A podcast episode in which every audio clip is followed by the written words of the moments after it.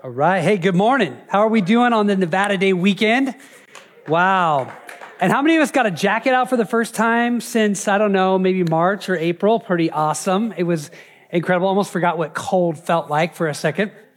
Next week, we are having Jack Levison come, and we are so excited. He has been writing and praying and thinking and meditating on the Holy Spirit for over 40 years. And more than that, he is just a gem of a man. You're going to just enjoy him. He is just a great person.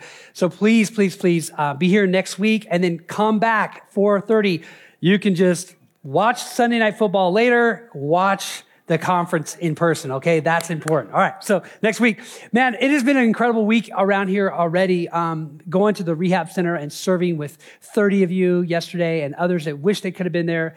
But it is just an awesome, awesome thing to see what God's doing in that community. The relationships that are being built. It just, it's, it's now just, one of them said, You guys are family, come on in. It doesn't matter, just go anywhere you want. So I think we washed every wheelchair in the entire place. We revitalized the middle of their courtyard to bring some life to that and to clean um, the bird uh, turd. Okay, so it was great. It was a great week. It was a great week. Anyway, and then last afternoon we had a, a really awesome um, memorial service for Crystal's sister Kelly. If you're not familiar, Crystal was our um, was our uh, conference or our uh, our administrator across the street at the elementary side, and her sister um, battled cancer for a couple of years, and um, this last uh, September went home to be with Jesus, and we were able to just have a really uh, Jesus honoring. Uh, hopeful service uh, yesterday. And so it was a really, really special, special time with the family. And so uh, just be in prayer for, for Crystal and her family. We just love them so dearly. And uh, last um, night. There was even some more just just hanging out um, over at Rick's house, uh, her husband, and just and just uh, really just crying but laughing. It was just a it was a um, it was a good a good time with that family. So um, our church always is going through things, and so just hold each other in each other's hearts. Um, we are starting this series on the Holy Spirit, and I want to I want to kind of um, tee up this series in this topic um, just kind of acknowledging something from the front. And that is that this, unfortunately, is a controversial subject. You know, when you hear about we're going to do a Holy Spirit conference, we're going to have a Holy Spirit series, that could, for a lot of people, go in a lot of different directions. And I think it's, it's cruel irony, you know, the, the, the gift of the Holy Spirit that should be bringing the church together that, that Jesus couldn't wait to, to see happen in the church, the gift of the Holy Spirit, the paraclete, the one who would help us and comfort us and teach us, has instead become a, become a source of controversy and division. And I think that's just really sad. Um, there are churches that think, you know, hey, if you're really a, a Jesus follower, you're going to experience miraculous gifts of, of speaking in tongues and, and miracles. And there are other churches who think that actually is something from a bygone era and that doesn't happen today. And so there are different places that people can be, and maybe some of you uh, have been in different traditions even before you came to the church here, or maybe you don't really know. Maybe you're new to church and you don't know what speaking in tongues even is. And so it could be just kind of like one of those kind of controversial things and, and maybe mysterious things. What does Jesus or what does the Holy Spirit do today?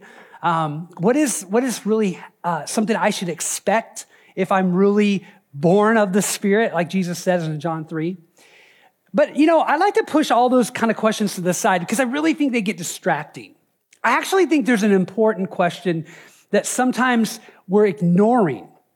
And I want to I want to ask you if this resonates just a bit with you. Have you ever just kind of wondered that you're maybe missing something in your walk with Jesus? Maybe, maybe you've just kind of been suspicious. I have, I'll be honest. I, man, is there more to my walk with Jesus? And sometimes I, I get a taste of something just for a minute, maybe in a, in a special time with God. And I'm like, ah, I don't want that to end. I want to have that more, right? More of that presence, more of that, that engagement with the Spirit, right? Or maybe um, you have experienced that in the past, but if you're being honest, it's, it's been a bit. Maybe your Christian life has cooled a bit. Um, maybe it's cooled a bit because a prayer didn't get answered. You got caught up in life. You got caught up in the world. You got caught up in sin. I mean, it could be a lot of things that you could get caught up in. And it's just not, it's not what it once was. And it's kind of maybe made you a little jaded. Like maybe you even doubt that you even had that experience with the Holy Spirit, maybe, right? Or maybe you're not a believer yet. And honestly, you're skeptical because you've met so called Christians and they're not very nice, some of them. and if the Holy Spirit's real, I thought that they would be more like Jesus, right? They love people and instead we're known, some Christians are known more for what we're against than what we're for. And so you're kind of like somewhere else on that, on, on that health uh, spec, spectrum of the Holy Spirit. So I want to just bring it back to the central topic the central point. And I want to tell you this after studying this topic for honestly a few years, because I've made this the entire focus of my whole thesis, I want to say something, and I want to say that as the outlet, as the outlier, the out, I can't say the word today, the thesis statement of the, of the whole series, and that's this that when God breathed his spirit into you, as we read earlier, when you were baptized in the spirit, I want you to know this God breathed that into you to transform you. The purpose of the Spirit in your life isn't necessarily to perform miracles or mighty signs and wonders. The main job of the Holy Spirit is to enter your life and to breathe new hope and new transformation into you for a process that makes you more and more, little by little, day by day, like Jesus himself. That's the point of the Spirit. There's a lot of cool things the Holy Spirit does. We're going to talk about those in this series, but I don't want us to lose the main thing, which is the Holy Spirit was given to us to transform us into someone who looks like, lives like, and loves like Jesus. You guys excited about studying the Holy Spirit? I am, yeah. All right. Here's what Paul says. I think he'd agree. Look what he says, 1 Corinthians chapter, 13, uh, chapter 12. It's actually 13. That's a typo. Sorry. If I speak in the tongues of men and of angels, but do not have love, I am only a resounding gong or a clanging cymbal. If I have the gift of prophecy and can fathom all mysteries and all knowledge and have a faith that can move mountains, but do not have love, I am nothing. So there it is. For Paul, it wasn't these powerful gifts of the Spirit that were important, although they are awesome. It's the fact that I am now able to love like Jesus. So let's dive in. I want to back up to that story that uh, we read earlier, and I want you to picture a kind of an eccentric looking figure. He's out in the desert. It would be a desert that looks a lot like this desert. He's by a river and he's got a strange message. And not only does he have a strange message, he has a strange outfit on, okay? His fit wouldn't look like my fit or your fit. He's got camel skin on. His diet is locusts and honey. And he's crying out in the wilderness, make way for the king is coming. I am preparing the way in the desert for the highway of our God. His name is John the Baptizer, and he's preaching out in the desert that Israel needs to repent that they need to be ready because the king is on his way. And so he says these words. We read them earlier, Matthew 13, uh, Matthew chapter 3.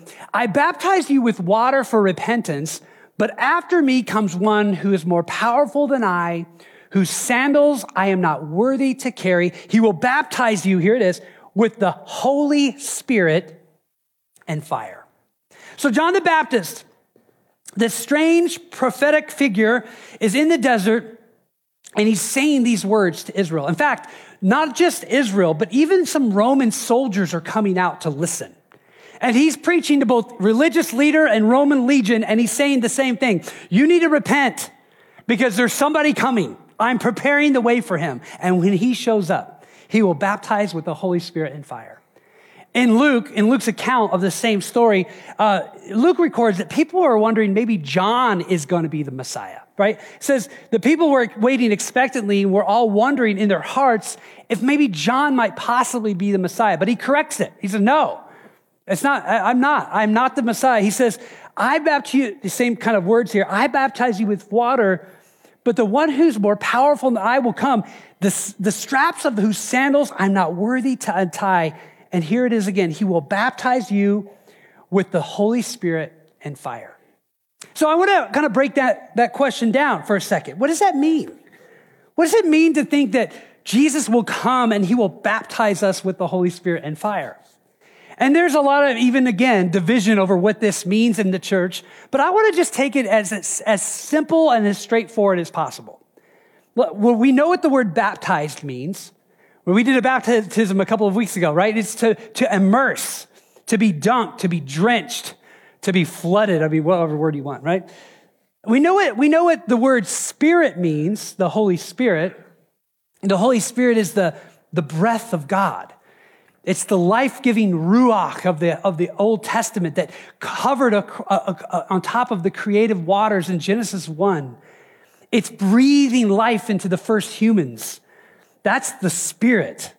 And so when you put those two together, the, the, what John is saying, there's someone coming who's going to immerse you. He's going to dunk you. He's going to drench you in the mighty life-giving breath of God. You are going to get new life from God himself with this guy who's coming. And so that's, that's what that means. And so I want you to think about um, how powerful a thought that is. That someone's coming that's going to do that.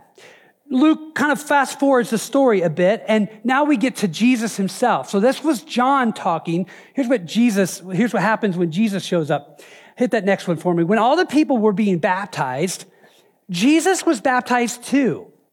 And as he was praying, heaven was opened. And notice this it says, and the Holy Spirit descended on him in bodily form like a dove. And a voice came from heaven You are my son, whom I love. With you I am well pleased. And so we have this beautiful picture of, of Jesus himself being baptized. And at that moment, you see the Spirit descending, and like a dove, it's baptizing Jesus. He's being drenched in the Spirit. In, in Mark's account of this same story, it's, it's, the text says that the, the heaven was actually torn apart and the Spirit comes descending on Jesus, but when it hits Jesus, it shoots him into the desert to face the devil. Because right after this moment, Jesus faces the devil for 40 days in the wilderness. And so this is a, a, pivotal moment in the, in the life and story of Jesus. And it's a pivotal moment in our story as well, because what we start to see is what this new life looks like because it starts in Jesus first. Before we ever experience the spirit filled life, Jesus experiences it first. Luke makes a point of it. Look what he says. Look what Luke says. Jesus, full of the Holy Spirit, left the Jordan and was led by the Spirit into the wilderness. 14 verses later, he says this Jesus returned to Galilee in the power of the Spirit, and news about him spread. And in John, it says this For he is sent by God, he speaks God's words, for God gives him the Spirit without limit.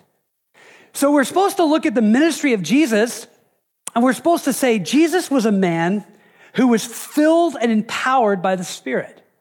He ministered in the Spirit, he healed in the Spirit, he lived and loved people in the power of the Spirit.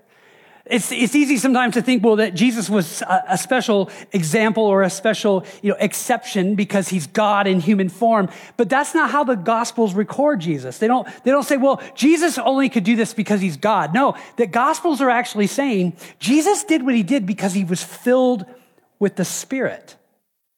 And this is what Scot McKnight says about this. I think this is just kind of, kind of captures it. It says, Jesus as a human did all that he did living, eating, praying, conversing, healing, teaching, doing good, rebuking, defending by the power of the Spirit.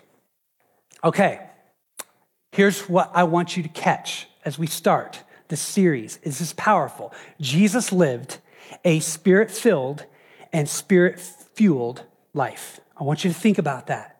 So when we read what Jesus does, when we read these beautiful stories of Jesus loving people, whether it's the woman at the well or it's, or it's, it's Nicodemus at night when he's asking Jesus about how do I explain what, what you do? How do we, how do you do what you do? Who are you, Jesus? Whether it's Jesus talking to a leper and healing the leper or he's at Zacchaeus, the tax collector's house. Guys, listen, wherever Jesus is at, He's ministering and he's living in the power of the Spirit.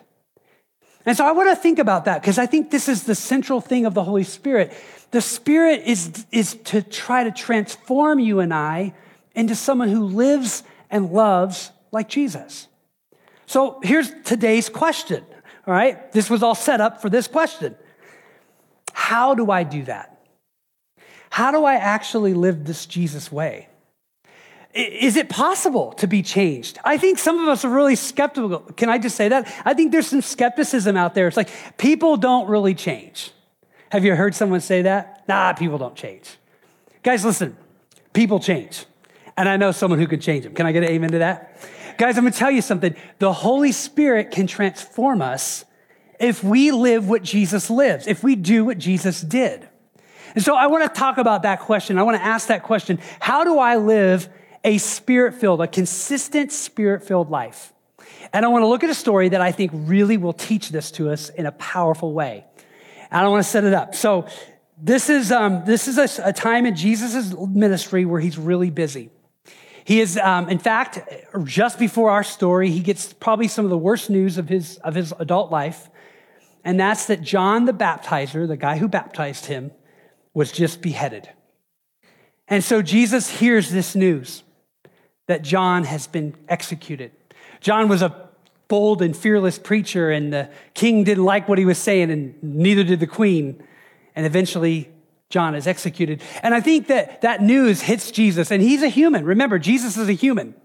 He isn't just, you know, un- unaffected by life, and that's tough news. And I think it reminds Jesus of where his destination will go. And so if you read this backstory of what we're at today, Jesus wants to, he wants to get alone.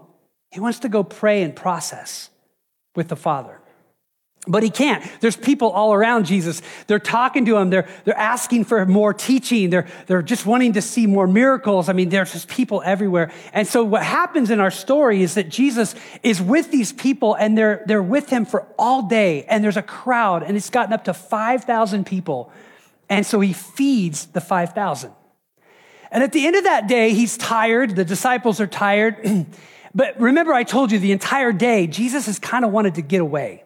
He wants to get alone with his Father, to be, to process and to pray about everything he's hearing.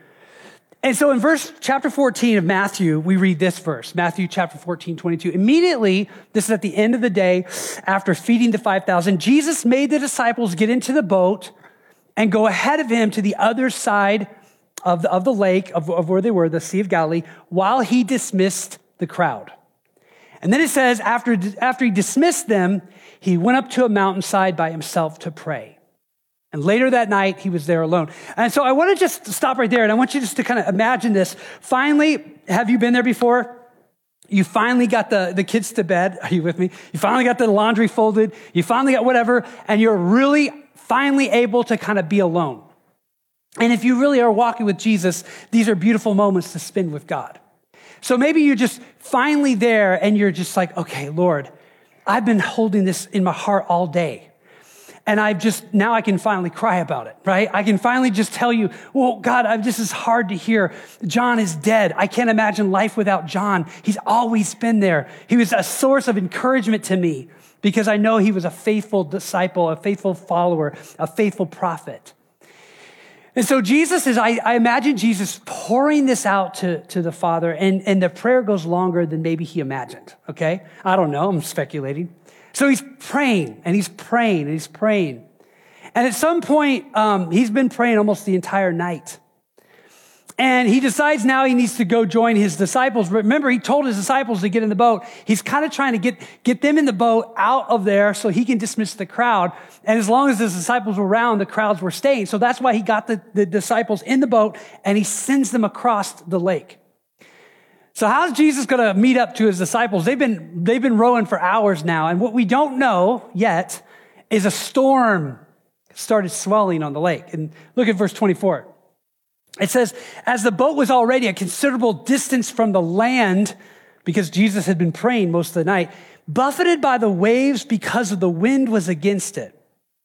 Shortly before dawn, this is the good part here, Jesus went out on them, on the, on the waves, on the, on the lake, walking on the lake.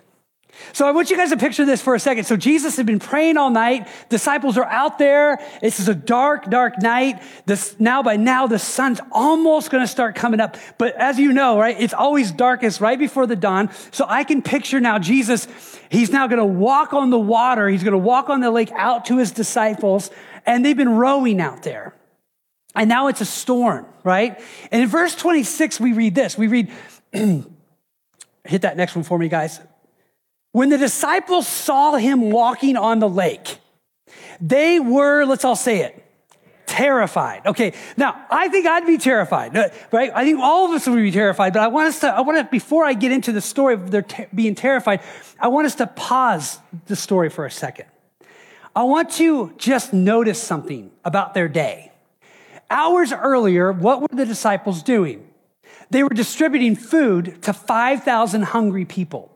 Eh, probably more than 5,000 if you read the t- story, because that doesn't count the women and children. So the disciples earlier that day watched Jesus miraculously take five pieces of bread and two fish and spread it out to 5,000 plus people.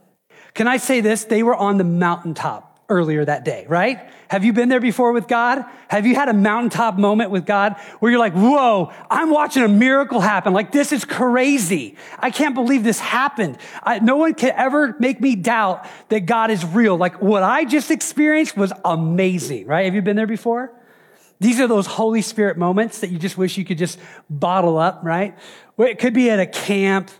It could be at the, at the end of a, of a, of a tough season where God just comes through and a prayer request is answered. It could be when a prodigal comes home, right? Somebody you've been praying for and they all of a sudden call you up and you're like, you wouldn't believe who that was on the phone. Like God is real. Like whatever the prayer request was, right? I've been there. You've been there. I, want to say that sometimes our lives in the span of 24 hours can have such a pendulum swing. Isn't that true? You can go from the mountaintop to the valley in just sh- such a short period of time. And that's what's happening with these disciples. They had just seen the most amazing display of the power of God hours earlier, and now they're alone on a lake. I don't know which one it was, probably Thomas. Hey, there's a ghost over there. You know, I don't know. Poor Thomas, right? It definitely wasn't Judas. I don't know what Judas is doing. But here we go, right? They're out on the lake and they, they see this, this, this ghost. In fact, it is a ghost. It comes from the, the Greek word phantasma, which we get the word phantom from, right? I thought this was appropriate for this weekend too. Ghosts are all over the place, right? So it's a ghost story in the Bible. But here we have, right? We have, we have them looking at this ghost. And I don't know what else you would say. I mean, if I was out there, you were out there, we know we're in the middle of the lake. We know we're way out there. We're, we're miles from shore. We know that. And what I'm seeing, what it looks like I'm seeing, if my eyes aren't lying to me, is actually a human figure walking on the water. And this is terrifying. And I can just say this, guys. I don't care. This is powerful. I don't care how big your, your Jesus movement was yesterday. If your eyes aren't on Jesus today, you're terrified. Are you with me today? That's how big and how fast that pendulum can swing. You, and I've done this before. I'm speaking out of experience. I've had those moments where I'll say, I'll never doubt God again. Not after today. No way. Like, I know for sure he's real. I know for sure this is all true, right? And 24 hours later, you're like, I don't know if there's a God in heaven because all I know is there's a ghost coming my way, right? Like, I am terrified right now, right? And that could be a really discouraging time for your walk. And so here's, here we have this, there's, there, there's, it's a ghost. They cry out in fear. But I want to look at what 27 says because this is so beautiful. But Jesus immediately said to them, Take courage. It is I. Don't be afraid. Guys, can I just say sometimes in the middle of our storm, we need to listen for the voice of Jesus. Because in the middle of our fear, if we learn how to listen and we're trained to listen well, we're going to hear those words. Hey, be of good courage. It is I. Don't be afraid. Like, that's the voice of a good shepherd, right? The, the voice of a good shepherd calms the fear of his, of his trembling sheep. The voice of a good shepherd wants to comfort you in your fears and in your trials. But here's the problem. Sometimes we don't put ourselves in a place to hear the shepherd's voice. Sometimes we've gotten our, ourselves so far away from the community of the faithful where the shepherd's voice is loud that we don't hear his comforting words to say, Hey man, don't be afraid. It's me. Some of us need to be reminded that Jesus isn't absent in our storm, but sometimes our vision is obscured because we're not looking his direction. And so Jesus is in this storm with the disciples. They've been rowing for hours by this point. They probably are a little freaked out as it is because this storm swell, it seems to be coming out of nowhere. And now to top it all off, I have this ghost that comes my direction. And then the voice of the, of the master says, Hey, don't be afraid. It's me. I love what Peter says the next verse. He says, Lord, if it's you. It could also be translated, Lord, because it's you. We don't know if that's how it's supposed to be taken, because in the Greek it could go both ways. So either, either Peter's asking a question or he's making a statement, but either one fits. Lord, if it's you, or Lord, because it's you, Peter says, tell me to come out onto the water. Now, remember, this is Peter. Peter is known for the, for, to try to step into that leadership role. He wants to be uh, distinguished among the disciples, right? I don't know if that's what's in his mind. I don't know why it's Peter that speaks up. But I want to just stop right here and I want to say, good for you, Peter, right? Good for you. Peter speaks up. And Peter says, Lord, because it's you, or if it's you, if it's really you and not a ghost that looks like you, I don't know, right? Like, tell me to come. Guys, this is a powerful question that Peter's asking or a statement. Because Peter's willing to say, Lord, I have faith. I just saw the miracle of uh, 5,000 hours ago. I'm in the middle of this storm. And guys, I want to ask you a question. Where's Peter? Where is he? Where's his gaze right at this moment? Where's the entire group's gaze right at this moment? The entire group is looking at Jesus. They're focused on him. They're staring at him. For, for a moment, can I suggest they're not looking at anything else on that water? They're not looking at any of the waves. They're not looking at any of the flashes of lightning or hear, hearing the peals of thunder. They are looking right at Jesus. Every one of them. And Peter, in that moment with the entire group looking at Jesus, check this out. Peter has a flash of faith. And he's stirred in his soul. Guys, you can argue about what happens later, and some of you know what happens later in a minute. We'll talk about it in a minute. But at this moment, there's something stirring in Peter and it's bold. Can I get an amen to that? Right? And Peter's like, okay, if it's you or because it's you, ask me to come out there. And then what does Jesus say? Come. All right. So here's Peter. And uh, if you don't know, they have, they've actually discovered one of these boats from the first century. They discovered it in the Sea of Galilee. In the 1980s, there was a drought and the water receded, and out of the receding waters in the mud, perfectly preserved, was a 2,000 year old boat from this period. So they've been able to totally restore it and they have a great picture of what these boats look like. So they actually had pretty high hulls. They, they were, it wasn't like a canoe out there. This thing's got a pretty steep hull into the water. So this coming over the side of the boat is not an easy feat. I want to want to mention that. So here's Peter. He's looking at Jesus. He takes that fisherman step over that rail, and when he puts his foot down on the water, it's firm. I want you to notice that it's firm. I can imagine for a second there's like a flash, a smile on his face, or astonishment or shock. I don't know what Thomas is thinking. I have no idea what the others are thinking. I think at one point, maybe he flashes a little like wink over to Andrew, his brother. He's like, yeah, you know, whatever, right? And so here he is. And he takes the other step because Jesus had come. Peter got down out of the boat and he walked on the water and he came toward Jesus. Wouldn't that be great if that's how the story ended? Wouldn't that be wonderful? Like, wow, that's amazing. Like, this guy walks on water. Like, not only can Jesus walk on water, but he has the authority to help others walk on water. Like, wow, like, that's the great story. But that's not the story. Because Peter doesn't keep his eyes on Jesus. Come on. Guys, when his gaze is on Jesus, he's walking on water. When his gaze is on the master, he can go through any storm. Can I just say this to you guys? It's not the size of the storm in your life. It's the size of the Jesus in your life that matters.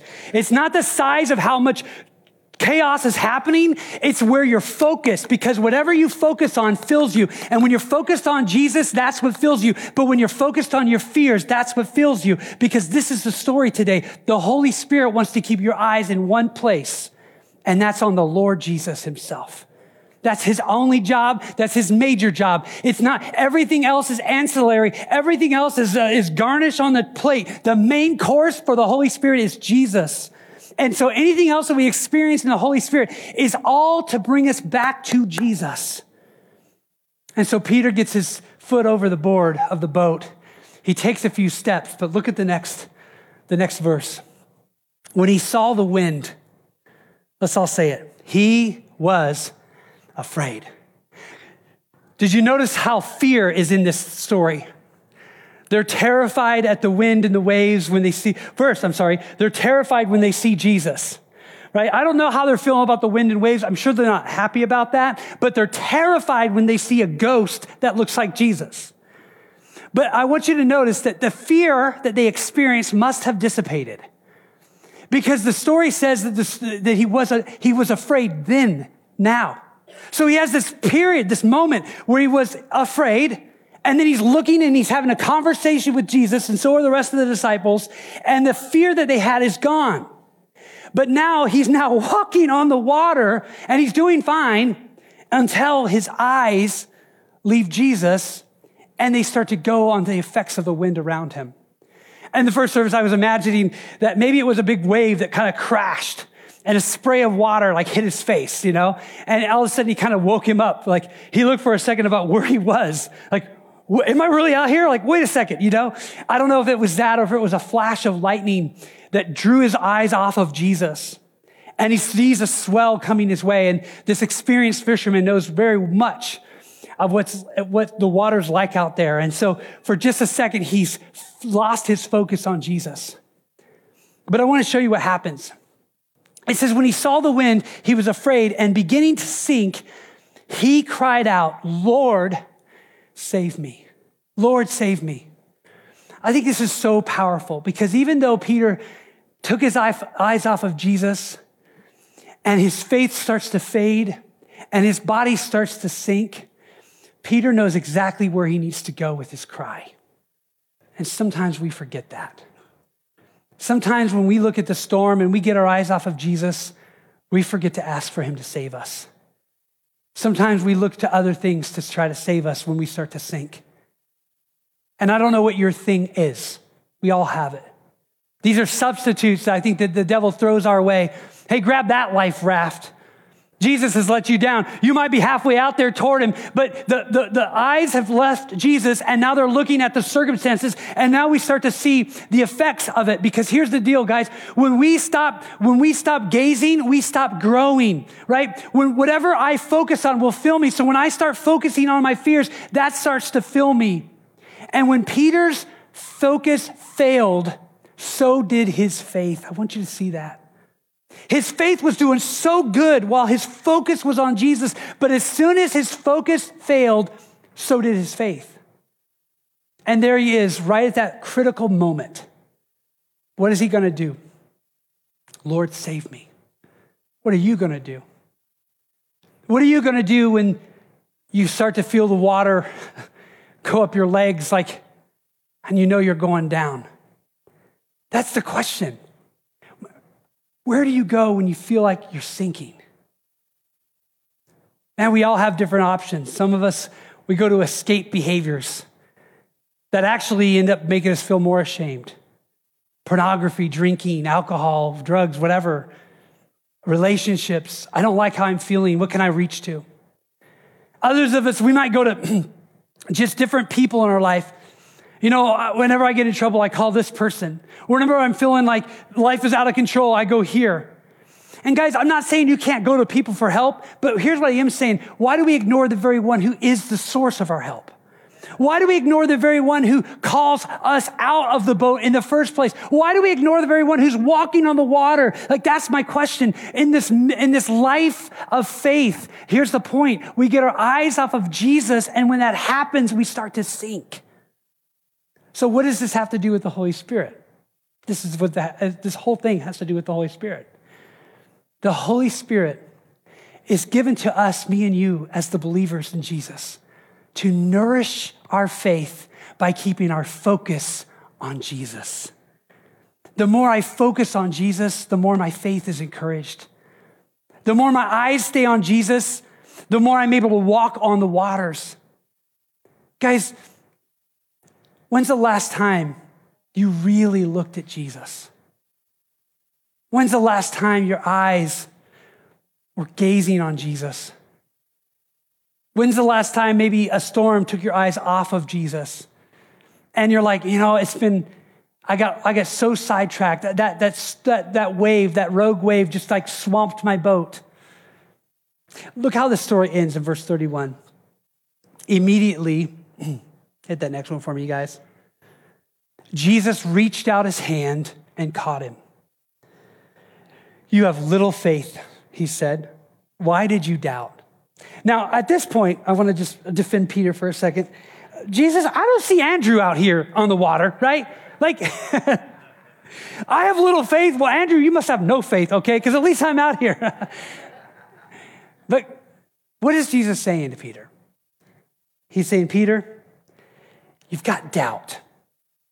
And doubt in this, in this context doesn't just mean that you ever, you ever have like a question that you, you don't know the answer to. Doubt in this context means you have two minds or two focuses. And you, and you let your mind get split. You let your focus get split. That's what doubt means in this context. And so what P- Jesus is pointing out to Peter is you let your mind get split up. You got your focus off of me for just a second. And that doubt, here it is, it hurts your faith. Guys, here's the point the mountaintop moments with the Holy Spirit aren't going to sustain you on the storms of life. You know what you need? You need to be sustained by ongoing gazing at the eyes of Jesus. You need to be sustained right here. And so it's in the quiet disciplines in the morning when you open up your Bible, even when you don't feel like it, and you say, Jesus, I know that if I don't keep looking at you, I'm going to start to sink. And so this morning, Holy Spirit, help me to gaze on Jesus. And at night, I'm going to go on a prayer walk. This is my rhythm, okay? You do your rhythm, but you have one, and you, everyone needs one. I'm, Lord, I'm going to go on this prayer walk because all day long, I've been tempted to keep my eyes off Jesus. So today, I'm just going to breathe out prayer to the Father in the name of the Son, in the power of the Spirit. I'm going to go on this walk and I'm going to just let the Spirit speak to me. And I'm going to let the Spirit put thoughts in my mind so I can bring up to the Father, just like Jesus as he prayed all night. I'm just going to spend time processing the day with my Father in heaven because that's going to keep my eyes on Jesus. Are you with me, church? That's what it means to let the Spirit keep your gaze on the Son. At the end of this whole story, they climb back in the boat. Hit that next verse for me, guys. And the wind dies down. And those who are in the boat worshiped him. You are the Son of God. Guys, uh, there's going to be an end to all of our story one day. One day, Jesus will return. I was at a memorial service yesterday, and we were talking about the end of Kelly's story. One day we're all going to be in the boat, safe with Jesus for eternity. Amen. But how do we want to be there? Do we want to be in that boat sopping wet because we sank? Or do we want to be in that boat knowing that we walked our, our course, we walked our path with our eyes on Jesus? Guys, you don't have to, you don't have to fall. You don't have to fail. The Holy Spirit can sustain you. I don't care what storm you're in, there's no storm bigger than Jesus. There's no storm greater than his power. There are people in your life, church, that need a spirit filled and spirit filled fueled man or woman. There are people in your family that need to see what it looks like to be fueled by the Spirit. You have brothers, you have sisters, you have kids, you have aunts and uncles, you have people at work, people in your neighborhood that need to see that's what it looks like to be fueled and filled with the Spirit. So here's my question What kind of believer are you going to be? What kind of follower of Jesus are you going to be? Are you going to be someone that's filled and fueled by the Spirit? At your job, are they going to know? Maybe you, not because of how you preach all the time, but just how you love all the time, that that person walks with Jesus. That person is just different. Are you known by the fruit of the Spirit in your life? Can I have everybody stand as we end? I want you to reflect on this. But I want you to look at one last verse because the Bible told us that Jesus doesn't just baptize with the Spirit, but he also baptizes with fire. Did you catch that? It's also with fire. In John, it says this. I read this earlier, but I want to go back to this and end here. For he is sent by God, he speaks God's words, for God gives him the Spirit without limit. The Father loves the Son. Look at that. And has put everything into his hands. But look what else happens here. And anyone who believes in God's Son has eternal life. And anyone who doesn't obey the Son will never experience eternal life, but remains under God's angry judgment. That's the fire. Let me explain. Jesus came to baptize us in the Spirit and to give us eternal life, to, get his, to give his very life into our very life, to put his spirit into our spirit. But if you reject that, if you ignore that, if you push that away, the Bible says here that, the, that we will never experience eternal life, but instead we will remain under God's angry judgment. That's the baptism of fire. That's judgment. I'm not going to neglect the harder passages in this church. I'm going to teach you both. Yes, I love talking about the good news of Jesus, that he loves everyone, that there's no one outside of his reach, that he wants all to come to repentance and know Jesus. But I'm going to tell you this. If you reject that, if you ignore that, like there is no other salvation, you will remain under God's judgment and you will experience that baptism of fire. And so, friend, I don't care what your background is. I don't care where you're at. The option is right before you. You either receive Jesus you receive that baptism of the Spirit, or you take your chances meeting a holy God in your sinful state. Don't do that, my friend. Don't scoff at Jesus. Don't push him away. Just receive him. He died for you, he gave everything so you could have freedom. Let's bow our heads. If you're here this morning and you've never trusted Jesus, right now, if you could just bow your head in the attitude of prayer. I want to just walk this through with you today. Right where you stand, you could just pray a prayer that says something like this God, I know I've sinned. I've done wrong things. And I know I would be underneath your judgment, your angry judgment. You, you, you deserve, because of all the things I've done, I deserve to be punished. But I want to receive the forgiveness of Jesus. You don't have anger towards me right now, you have love towards me. And so I want to receive Jesus as my Savior. Right where you stand, you could pray a prayer God, please forgive me. I know that I deserve to be punished, but right now I, I receive the free gift of salvation. I put my hope in Jesus, who died on the cross and took away my, my sin, took my place, took the punishment that I deserved. I want that for me. Right where you stand, you could cry out to God and receive that salvation and from, the, from this day forward, walk a brand new life that's spirit filled and learn how to live and love the way Jesus did. If you're a disciple of Jesus in this room and you've and you've gotten your eyes off of Jesus, right? You are you're in that storm or you've been on a storm and your focus isn't there right where you stand. I want you to I want to invite you right where you are. God, say this prayer with me. God, refocus my attention on Jesus. God, help me to see the tactics of the enemy to keep my eyes off of Jesus. God, right now, I want Jesus to fill my vision and so fuel my faith.